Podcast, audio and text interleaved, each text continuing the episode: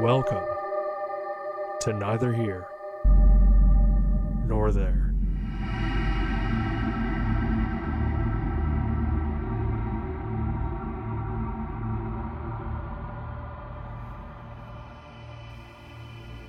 Oh, I'm not used to seeing people return.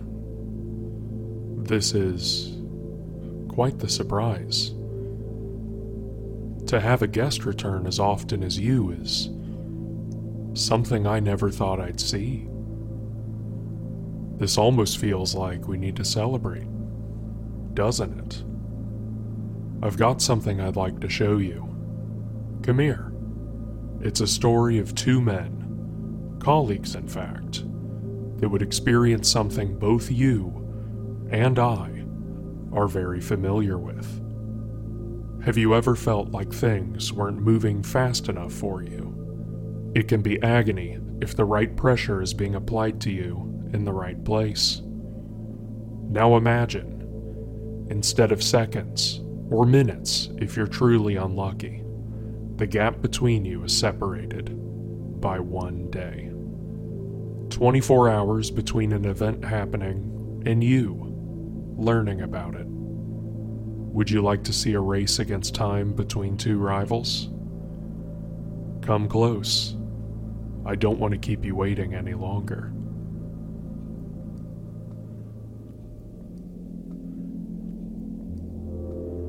To ease you in, I think you could use some context. Have you ever had a rival? A childhood bully?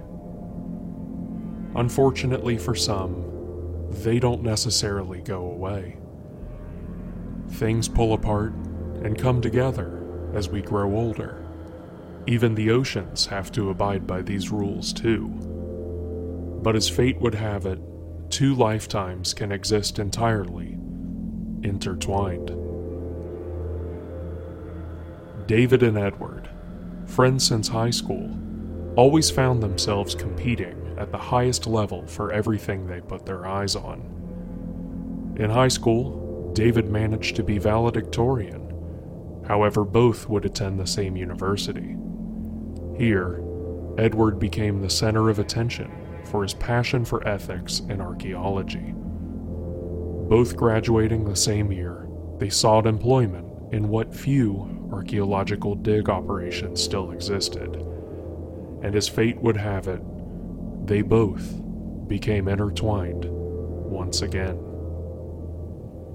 The dig operation was simple. One team goes in first, catalogs all they can for one week, then the second team comes in after camp has been set up, then a massive excavation effort will begin. The only problem is, there's a one day lag in communications between the two teams one entire day.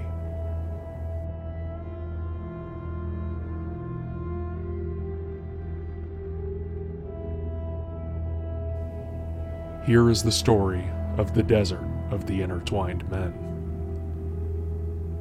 Edward's audio log from the day of Team B's trek begins here.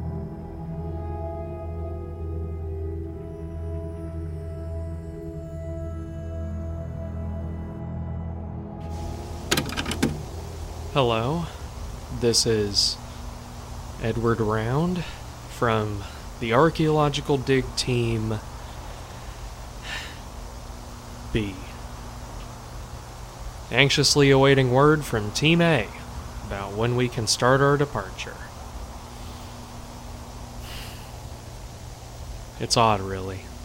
The way this dig was set up, uh, it was supposed to be simple Team A leaves one week in advance, trekking their way through the wastes and down shaft Alteria. The, uh.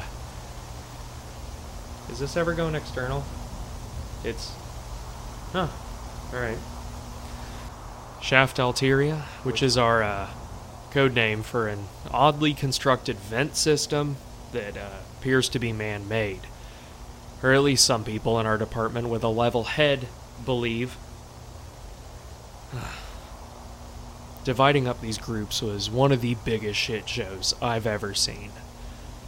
The department hasn't exactly had the funds it's needed for the last few years. And luckily enough for us, we got a wealthy benefactor. A slim guy in his 50s, I guess. Wears a suit even though he claims he works with his hands. You know how it is. Myself and my friend, David, were tasked with building research teams to go on with this expedition. I took so much care to get the groups built exactly the way that I needed it to, to, you know, ensure our benefactor would be updated every step of the way. We had Randy, or Randall, I don't know what he goes by anymore, who's focused primarily on preservation, but has a techie niche that he's found himself coming more and more comfortable with. There's. Oh, sorry, this, this is getting weird. Everyone's within earshot. The department's low on funds, so you wear multiple hats here, you know? You have myself, who, up until this point, was considered one of the leading minds in Neolithic construction. I got, you know, others. It doesn't matter. The benefactor sat us down and made us pitch our theories as to what they are. I was reasonable. I said a ventilation system. No idea how intricate the interior is. There really could be centuries of mining tools that we've never discovered, living in the vast network of shafts and grooves. The ventilation shaft, as we've come to call it, has five long, thick gashes that stab deep into the earth. The incline isn't much, but it's enough to imply that this itself is man made. What's underneath? Who knows? We've never seen air bellow out of a cavern like this before. I imagine there could be all sorts of rich earth metals down there, maybe even a massive reserve of helium. It, and then I was cut off. The benefactor waved his hand in my face like I was a gnat bothering him, and then David cut in. I'm a skeptic. You're a skeptic. Any good researcher is not certain as to what the causes or rewards are for expeditions. I'm going to cut to the chase. I think we are sitting on a wealth of stuff that I'm not exactly convinced are from this world. Our world, I mean. What I'm telling you is that we may have first contact. You could be the benefactor that proved a world beyond ours. So, what you say? You fucking idiot. you fucking. you fucking. He agreed. The benefactor said it had been a while since he met someone so excited about their work. And while he disagreed, he he wanted David to staff Team A, the the very team that would get to descend first. Something about how the most important part of the team is the anchor. He started talking about how he used to race in swimming while your most enthusiastic racer sets the pace and energy, the the guy in the rear is the one who really tells the true story. I don't know. All I do know is that the second I left that room, he cut a check that had more zeros than I've ever seen in my life, and told both of us to assemble our teams for potentially a multi month venture. All we would need are three weeks of supplies, and most importantly, Team A gets a week long advance to set up camp ahead of us and get the real team prepared for excavation and preservation. The only problem is, it's the night of, what is it, Thursday? Day seven? And I still haven't heard back from David. It wouldn't be until the next morning that Edward would hear from David. The transmission plays as follows.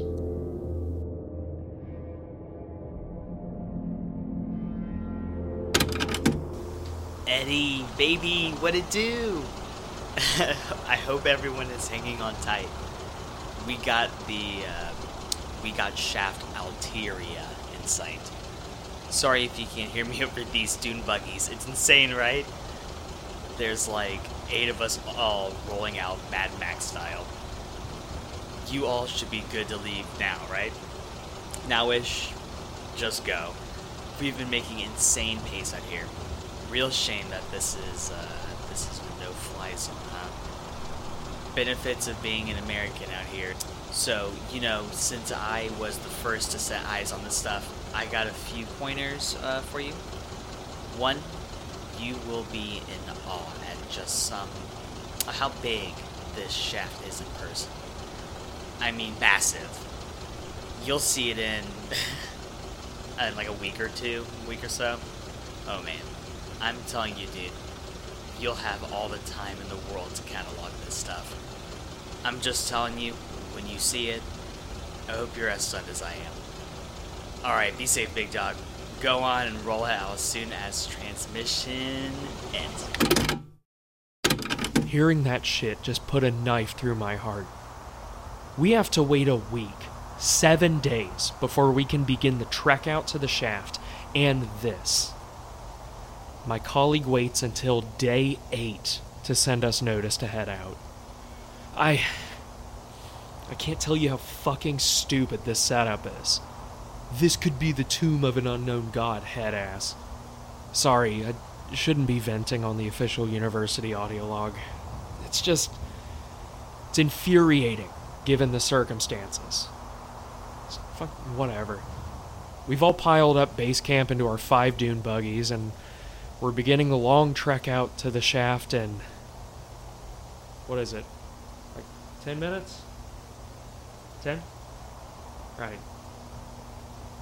Whatever lays out there, we will know in seven days, I guess. Probably going radio dark for the next week or so. I'll I'll continue updates then. With the discovery of the confines of Shaft Alteria on the horizon, radio silence wasn't going to last very long, was it? The next transmission follows merely 24 hours after the first transmission. The recording plays as follows. Bro, sorry, this is exciting. My man, I can't wait to get your take on this. We descended down one of the gouges, you know, the um, the five slits of the earth, or whatever the folklorist talked to us about, and it's not like a cave down here like you thought. It's a whole secondary desert biosphere. Somehow, without any help from the sun, all life down here remains alive and non wilted. No idea if the wind flow is carrying nutrients or. Ah, who am I kidding? I'm not qualified to talk about this shit. The descent, I mean, the descent is steep. It's an insane drop off as we started to repel down. You may want to do the whole buddy system, but if you're going to do that, you should have two of your uh, less important guys. I'm just playing, Mark. Come on. Have two uh, guys go down first with the more unimportant gear, and uh, yada yada. You, you you fucking get it. Hang on. Let me get where it's a bit quieter. You'll be stunned when um, you see what we've seen. The wind gusts are mild down here, you know, not much. Insane amounts of loose sand all over the floor, but that's not a problem at all. Weirdly, weirdly. The gusts are hardly blowing down here. We were worried about a, we were we worried for a bit because we didn't have uh, you know goggles, but I doubted they needed them to be honest with you. No worries with oxygen levels or air pressure either. GPS seems to be behaving too. Oh, also the uh, the rocks are completely illuminated. Yeah, I forgot to skip that. You know, kind of skip that part. I don't understand what's at play here, dude. For the vent, it's pitch black. Like you're staring directly into the void, right? Then, as we descended, we noticed that the rocks, you know, the literal walls of this cavern are almost lighting it up for us. Seriously. We landed on the floor of this place, and I don't know what it is. Our eyes adjusting, or something weird at play. But the rocks, they're showing us the way, dude. It's pretty obvious which way we gotta go. Almost looks like one of those old missile silos we used to watch in the documentary class we took in undergrad school. Could be generations of mining or wind erosion over time. It's perfectly spherical. That's weird, right? I'm not the only one that think that's weird. We practically have our backs to the wall, so we will be marching forwards. You'll know what I mean when you get here. It's weird not being able to see any sky, but it's almost like the rocks are creating a faux night sky. It, if that makes sense at all. All the stalactites with their irradiated tips. I can't wait to get your take on this. Transmission over. Two days out from Shaft Alteria. I. Probably not in the best headspace to be leading right now. Guys, the. I've functionally told them that we're going to be double timing it. Uh, I hate to admit this, but my ego is getting to me a bit. Hearing the blatant disregard for the for the unknown, it whatever. David's group went ahead of us, setting markers for camps to rest along the way, but I've instructed everyone to blow past it at least one. Alright, fine, three. We traveled three days worth of distance in 24 hours. I'm sorry. Everyone's tired. Everyone seems to not trust my judgment as much anymore. It's just tough whenever you've got someone ahead of you operating at a faster speed than you're capable of, you know? We're at the salt flats right now. It's completely unforgiving. It's between campsite 4 and 5. Uh, going to have to get going early, which I'm sure everyone's going to be happy to hear. The salt flats are, are bright white, and uh, we aren't exactly equipped to endure that kind of heat for a prolonged period of time. Uh, all we can do now is sit and wait. Sit and wait, I guess. So here's to waiting for four and a half four and a half hours.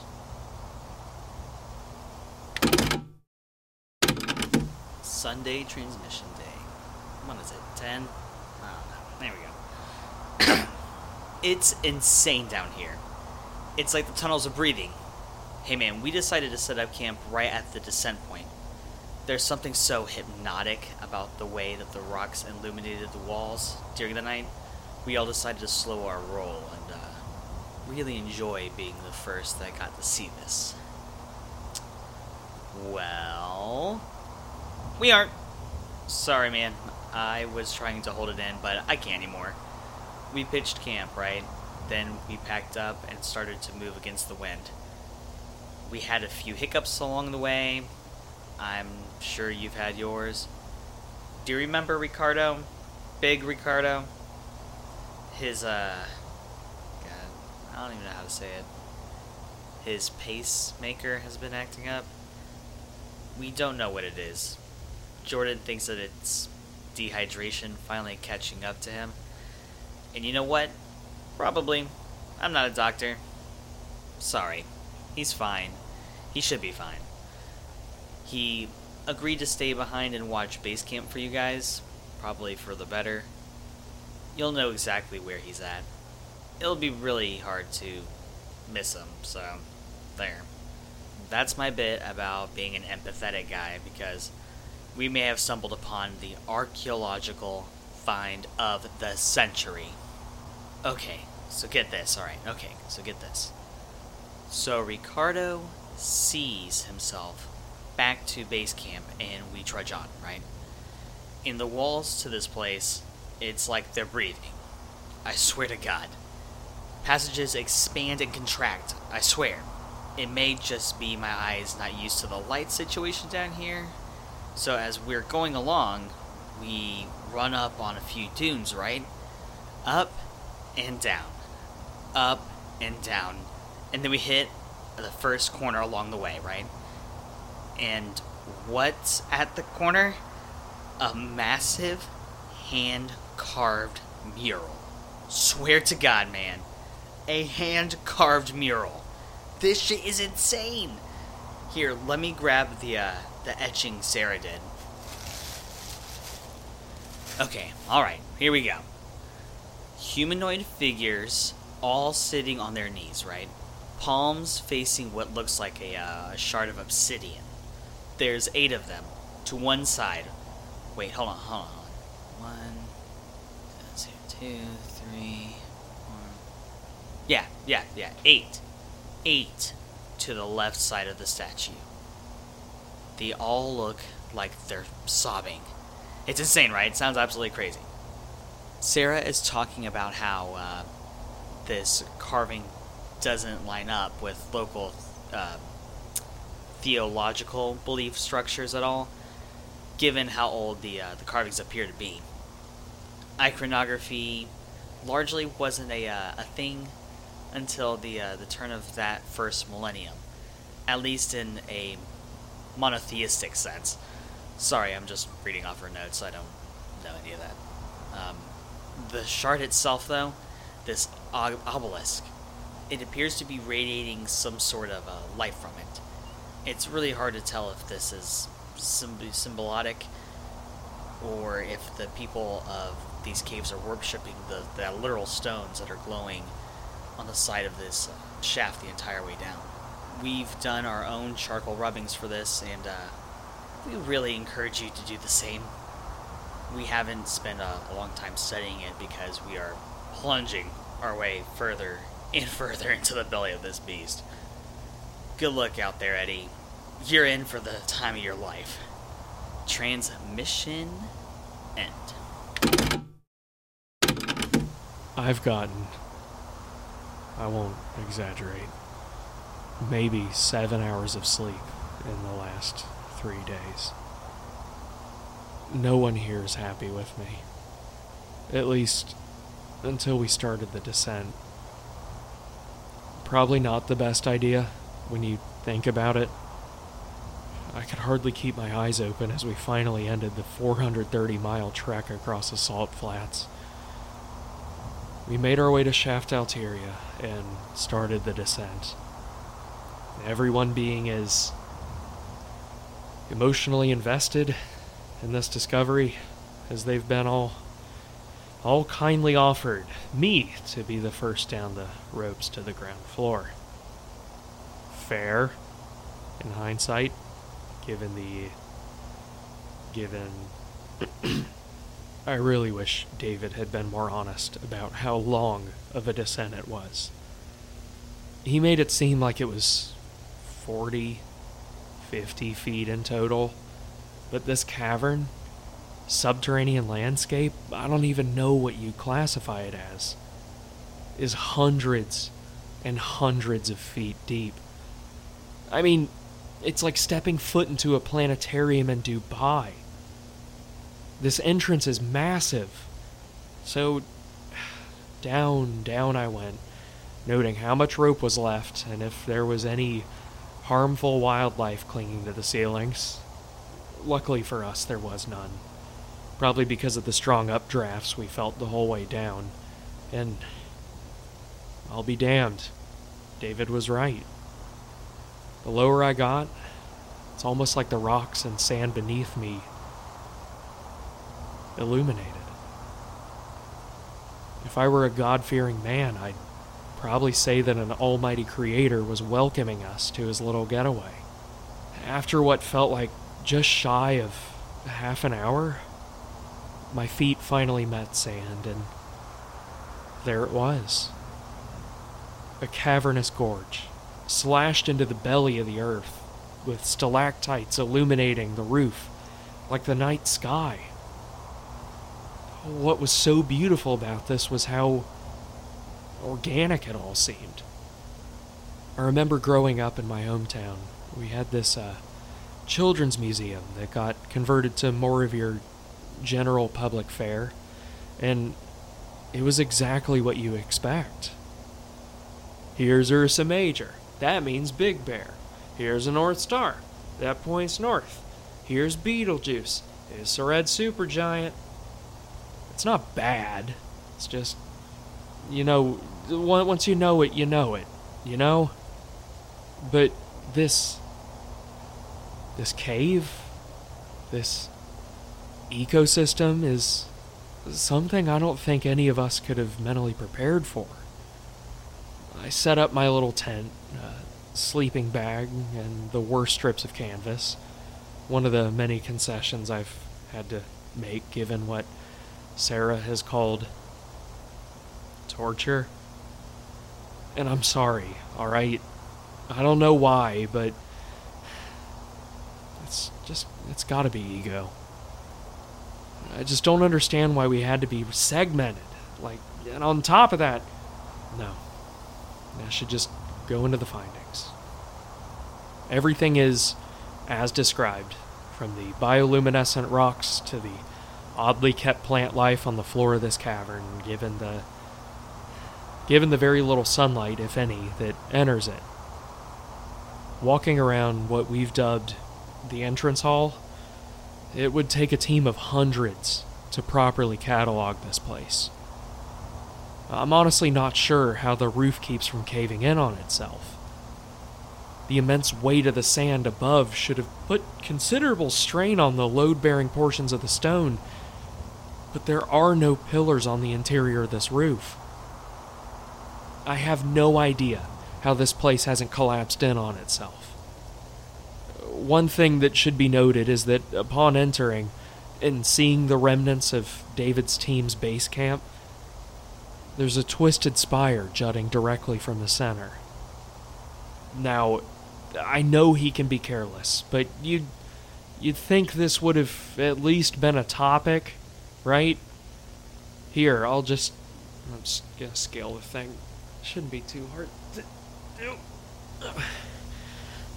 Getting up past the base of it is tough if you if you don't have any upper body strength, but it's it's built like a spiral, almost like a like a calcified like a calcified conch shell.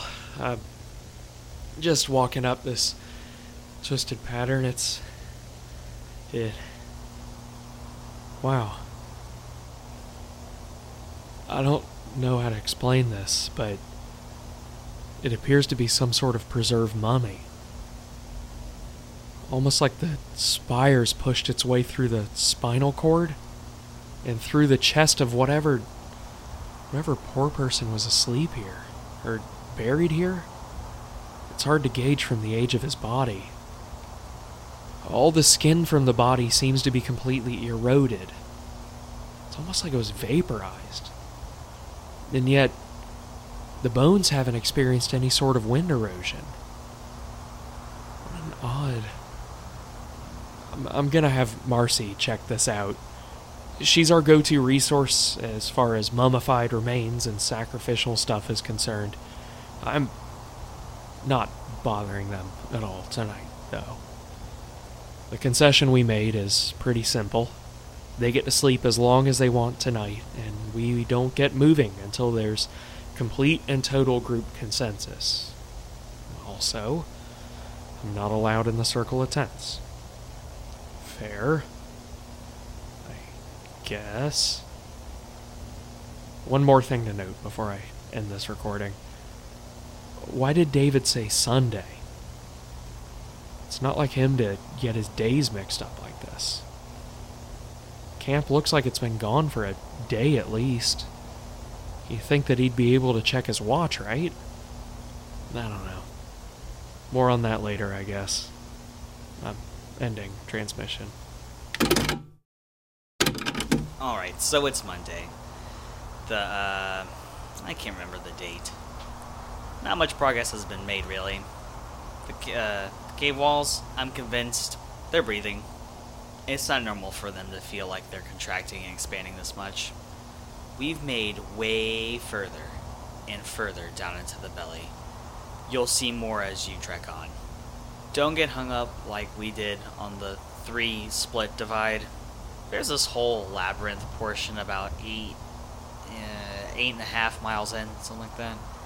You'll come to a, uh, like an almost raised platform, and you'll have three options to choose from. Don't overthink it. Of course, it's the middle one. Come on, it's always the middle one. Just head down that burrowed passageway, and you'll be on your way towards us. It's not all that bad down here, you know? Further on past this passageway, we found a waterfall that leads to a deep, deep well. It's almost like an aquifer. The thing is so pitch black. We were able to get complete and total refills in our canisters. How incredible is that, right? We may be able to prolong this thing for weeks, months. Who knows, man? We've been setting up camp. Haven't really been covering as much ground as we'd like to. Everyone here is getting pretty tired, to be honest with you.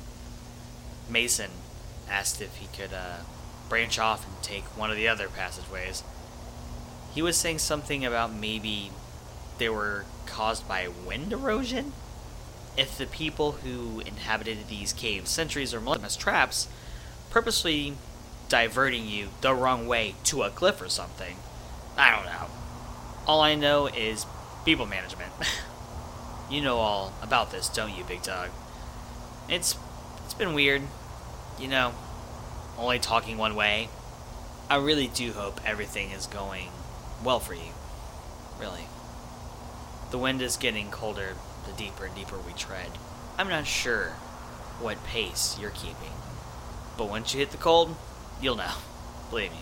Alright, listen, I'll, I'll catch you later, man. Transmission end. When the benefactor told us that this is, without a doubt, the archaeological find of the century, I'm. I'm gonna be honest. I went along with it. People say stuff. You say stuff. Whoever's listening to this. It's normal to just say stuff. You ever been excited for a show? A book? It's never just good, right? It's always something grand. It's always the greatest whatever I've ever seen. But this. This is. This is something else. This is on par with discovering the pyramids. It, it'd be like discovering Atlantis. This place is so vast, so luscious, so overgrown with plant life. It's. It's like we stepped into a new dimension. Everything feels so upside down here. With total consensus from the team, we packed up base camp and started trudging our way down the long, burrowing tunnels David and his team set to walk through, and it's true. It's like these walls are breathing. I don't know how much of it's my eyes being incapable of focusing in on one spot and processing things with the luminescent rocks of uh, whatever it is. These tunnels feel alive. We made our way down the first tunnel, several miles of peaks and valleys of dunes, trudging our way until we saw it. The harsh right angle, just as David said there would be. Huge relief to know we're going the right way, you know? I went ahead and got a charcoal rubbing of the wall, just like he said. There's uh, eight, eight, yeah, eight people off on the left, all on their knees, looking like they're either in pain or total ecstasy. I'm unsure. At the side of this massive spire. It's like an obelisk, uh, radiating thick beams of light, each of these beams connecting to the crowns of the heads of everyone worshipping it. It's. It's unbelievable. I mean, to have developed a monotheistic belief structure, given the lack of contact to the outside world, it's. It really is hard to believe. I do have an issue with this uh, rubbing, though. Not that I'm going to blame someone for making poor decisions because of exhaustion or excitement, but he completely missed the right side of this etching. I don't know why he wouldn't mention the other group of people, seeming like they're running towards it, with a man, I don't know, average height or so, reaching their hands out, either to join them or warn them. It's a pretty glaring oversight, you know? I'm not going to be a prick about it and say this is journalistic malpractice or anything. It's just. We've got to be careful here. The spire, the wall only half rubbed. It's. You know what? It's probably a good thing that I am the anchor. How about that? How about that? This is, uh, Sunday, Monday, uh, transmission. Edward, the anchor signing off. This is the start of the Tuesday transmission. We uh, we had to leave without Mason. A couple of us went through the the right cave, and we haven't we uh we haven't been able to find him. His tracks, uh, the footprints in the sand led one direction, and after heading that way, they just disappeared. I don't know, man. Fuck. I just, uh. I should have sent someone with them, you know? Regardless, the mission is still on. We packed up everything, even his stuff, and have trudged on pretty spectacular masonry throughout this place the further and further you uh, proceed throughout it. These rocky ceilings narrowed in and kept narrowing in faster and faster until, you know, they almost appear tiled. I'm not messing with you. The skilled hand of someone, some master craftsman, turned the stone into this incredibly ornate webbing. Seriously. It's almost like wires. This horribly complex mesh splitting, diverging from one area that rejoins again into another, and it's. Honestly, it's awe inspiring. I can't even begin to tell you how uncommon this this architecture is even now. It's like you're staring at a modern computer chip or something. At the time, this would have been carved. This of the uh, early Anglo Saxons and prehistoric Asian continental art designs. Throw those out. Seriously, just throw them out. There's no root source for what we are seeing. It's completely organic, inorganic. It does. I don't know. It doesn't even matter. We truly are the first contact to a society that time hasn't even forgotten about time hasn't even known about them. It looks like one last hallway and then a room, I guess. Who knows? Hope all is going well, Eddie. You know, hope. I really do hope everything's going well. Transmission and. I'm. I'm sorry. I'm still shaking. The the uh the fuck. We were making our way down the tunnel, just as David outlined. Then we came to what was an oasis. I don't know how much water they could have taken, but the hole that held the water is just a straight drop to hell. There's nothing here. There's. There's nothing here. We trudged past this, just going along as planned, when we came to the labyrinth that David warned us about. But no, it's not three tunnels. Three would be too easy. It was it was a series of chutes. like like pneumatic tubes at a bank. It looked like honeycombs.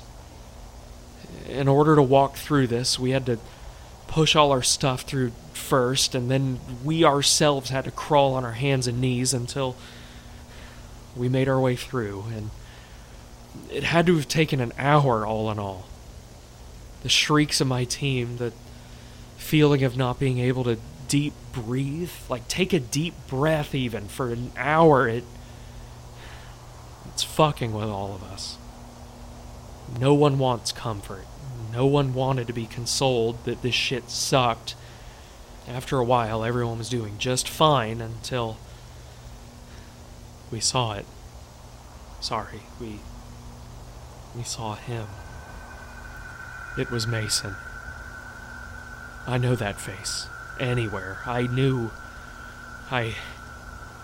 Mason is. Mason died. And by the look on his face, he. He died in extreme agony. His body's burnt to a crisp, like you threw him in a furnace. The positioning of his hands, it. It implies that whatever attacked him came from above him. He's stuck, burned, into this position of pure terror. Like the thing that killed him unleashed all the power of hell onto him after whistling to get his attention first. His body is. It's in that position. Right in the middle of the tunnel. Everyone's on edge. We have these little handguns, a few tranquilizers, some anti-venom, but not much to defend ourselves with. We all have no idea what attacked him. Who attacked him? We're all just we're all just panicking, wondering what we can present like how we can even present ourselves in a way that is non-threatening. None of us are here to attack you. None of us. We're people just like you. Please don't hurt us. We only. We can't stop now. The amount of time we've spent getting here is. It can't be sunk like this. We'll keep marching forwards. For Mason. For. Mason. It hasn't been easy to sleep after seeing Mason like that. The group took a pretty heavy hit. Instead of sitting around and feeling defeated, we we've turned basically all of our rest time into forward progress. We're all exhausted, but as we all agreed, we keep marching on for Mason. David talked about the narrowing hallway, and I'm pretty sure we are here. And his description is spot on. It's a complicated web of directions and ornate carvings. I'm Not exactly sure how the architects got so high. It's almost lo- like it almost looks like tree branches that fan out from a source.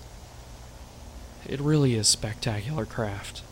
And uh, wow. I think we're here. Ah, fuck. We are here.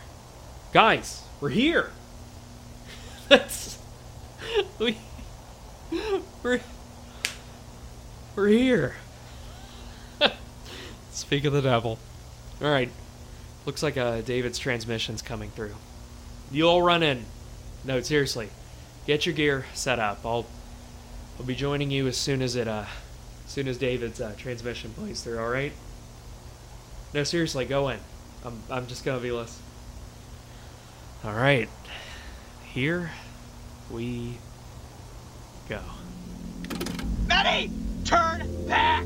Turn back now! I am not fucking with you, Eddie. Turn back now! This shit, this uh, spire, whatever the fuck you want to call it, It's killing people, okay? It got Sarah, dude. I watched. Fuck! I watched the lightning crash and obliterate her body. She she turned to a pile of ash, dude. Fuck! Everyone else turned and run, and each of them, they were all fucking jerking out, man. They just sat there. They just sat there on their fucking knees. They just sat there, unable to move, just fucking frozen. I don't know what is going on, man. It's like fucking lightning or something. It's striking them on the heads, and they're they're just fucking frozen there. Just turn back. Get the fuck out. Do not go. It's amazing what heavy electrical interference will do to communication lag, isn't it? I. I. I don't. I.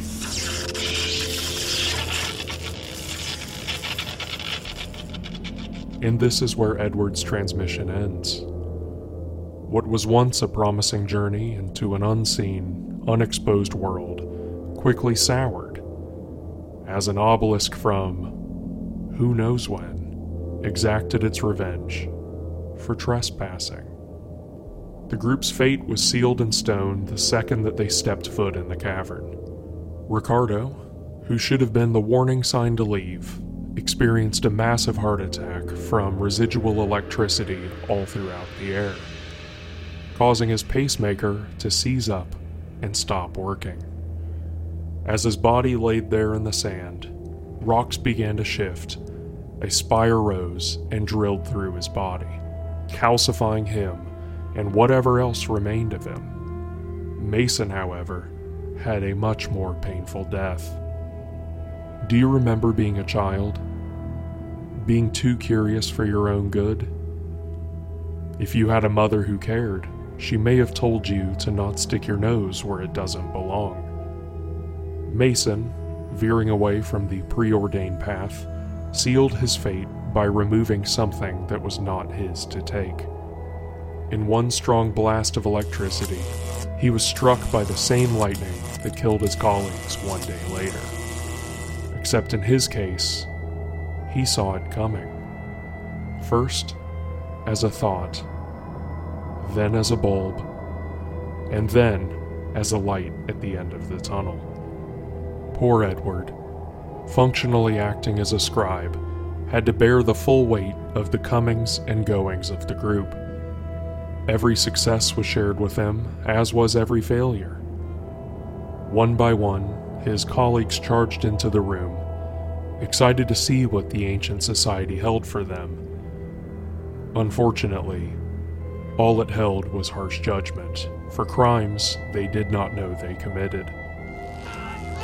Each colleague, cut at their knees, will forever be frozen in time, palms raised towards the rotating obelisk, acting as a fuel source until their bodies turn to coarse ash, much like the very sand they treaded on to make it towards this chamber. As for Edward, his death was immediate. After witnessing the grand calling, one bolt hit him squarely between the eyes, turning him into a pile of ash on impact. Here, the remains of both him and David will slowly be blown by wind over time until both are intertwined by the desert they now permanently inhabit. I will leave you with this that carving from earlier, the mural on the right angle of the first tunnel, I've just revisited it. True to his word, there are eight figures on the left and nine to the right. But I've come to notice just one more, off to the side, sitting there, observing.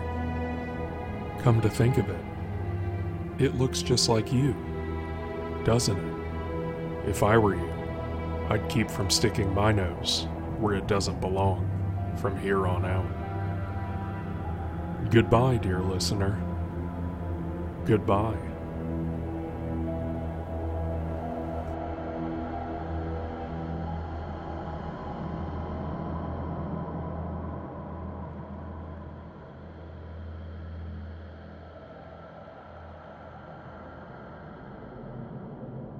Neither Here Nor There is a bi weekly horror joint writing and audio production project. The music for this show is provided by Cryo Chamber. A link to their Bandcamp is in the description.